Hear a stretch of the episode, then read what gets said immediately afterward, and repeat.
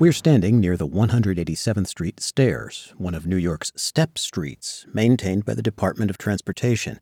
It has about 130 or 132 steps, depending on whom you ask and when you start counting.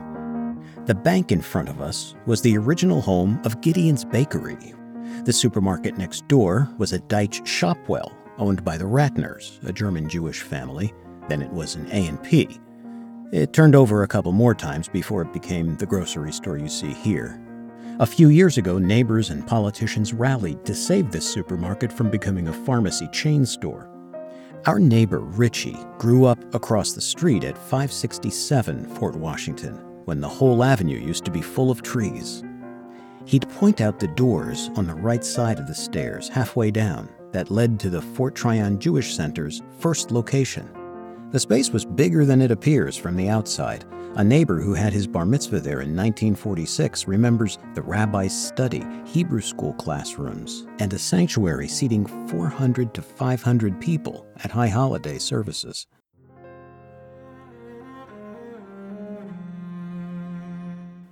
Many synagogues or shuls up here had modest beginnings, bouncing around a bit before finding their own buildings. Shaarei HaTikva, a German Jewish shul, once rented space over the former Social Security Administration office on Broadway. There are still out of the way places where uptown Jews can pray. Most shuls offer a daily minyan, that's a quorum of 10 Jews, so they can pray together. It's not unusual for a gabbai, the rabbi's assistant during services, to grab a Jewish neighbor, sometimes carrying grocery bags, off the street in order to complete the minyan. Down these steps and west of Broadway, the population was and still is largely Orthodox, with several Orthodox synagogues in the area. The German Jewish Breuers came over from Frankfurt around 1939. Their separatist Orthodox community, K'hal Adath Jeshurun, also known as KAJ or the Breuer Shul, after Rabbi Joseph Breuer, their founding rabbi in the U.S., provides health, education, and family services for all its members. Under its auspices, the Moriah Older Adult Luncheon Club serves kosher food to all ethnicities up here. The modern Orthodox Mount Sinai Jewish Center nearby is one of the oldest synagogues in Washington Heights and also has strong German Jewish roots. Over the past 20 years, many young modern Orthodox singles and couples have moved into the area and joined the synagogues. There are so many organizations with fascinating histories here. We wish we had more time to include all of them, of special note, the Jewish Community Council of Washington Heights and Inwood helped keep all of Upper Manhattan fed during the pandemic. Further east of Broadway and up another steep hill is the home of Yeshiva University's undergraduate men's college, the rabbinical school, and the social work graduate program, open to Jews and non Jews. Due to different philosophies, the relationship between YU and some of the more traditional German Jews has been nuanced, with attitudes changing a bit since the 1930s. George Washington High School is northeast. German Jews and other children of immigrants have gone there for generations. Famous graduates include Senator Jacob Javits, a playground on Fort Washington Avenue is named in his honor, actor singer Harry Belafonte, and Major League Baseball player Manny Ramirez, and Richie. In the late 1940s through early 1950s, Richie worked right up the block here on 187th Street as a soda jerk at Goodies at number 811, where they had a jukebox and room to dance.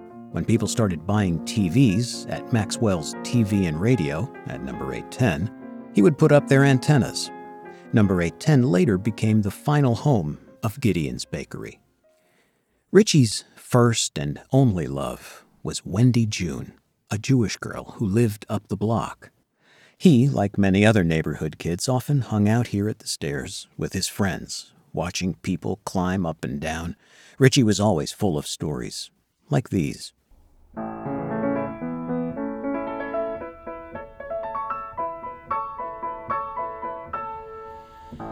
he'd come up the stairs, take two at a time. He was searching for bodies for Minyan. We were all hanging out the top of the stairs, and he'd ask, Would you mind being one of the ten?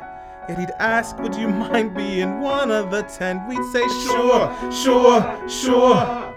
We were just hanging out. He'd take who he'd find. He would always pick me, and I wouldn't mind. He was always respectful and kind.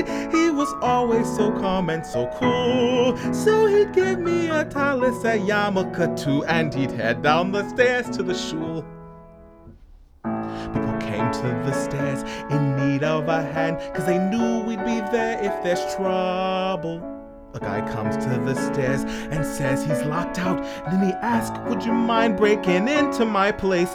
Yeah, he asks, Would you mind breaking into my place? We say, Sure, sure, sure.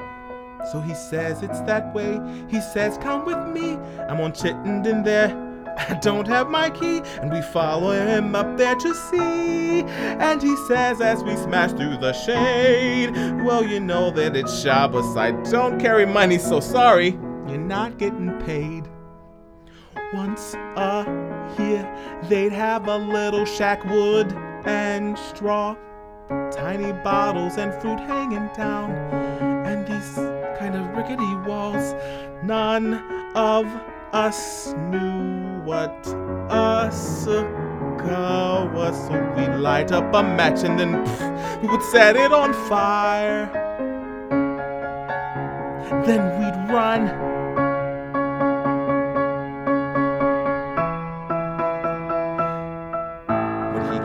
the stairs as fast as he could to collect all those men for his minyan. It sure seems to me now, no way that he knew that his ten chosen man maybe wasn't a Jew. He was maybe half Irish and Catholic too, but he needed our help. Wouldn't God understand? So of course I said yes, but I know that the church would have made me confess.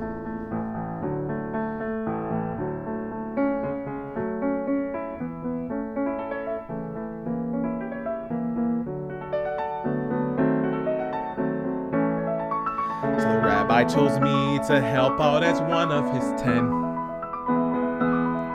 So the rabbi picked me to help out as one of his ten. So the rabbi picked me to help out as one of his ten men.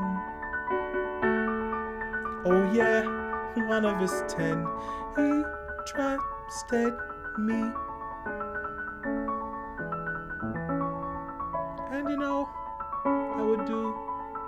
It again.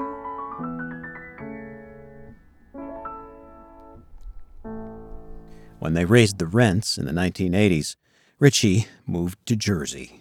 So nearly every day for 20 years, he would take the bus across the George Washington Bridge just to walk around the old neighborhood and hang out at Margaret Corbin Circle, which we'll visit later.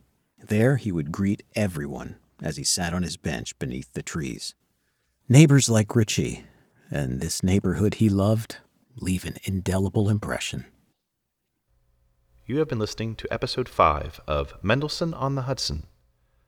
Please travel to the southwest corner of 187th Street and Fort Washington Avenue. When you reach your destination and are ready to continue, proceed to episode 6.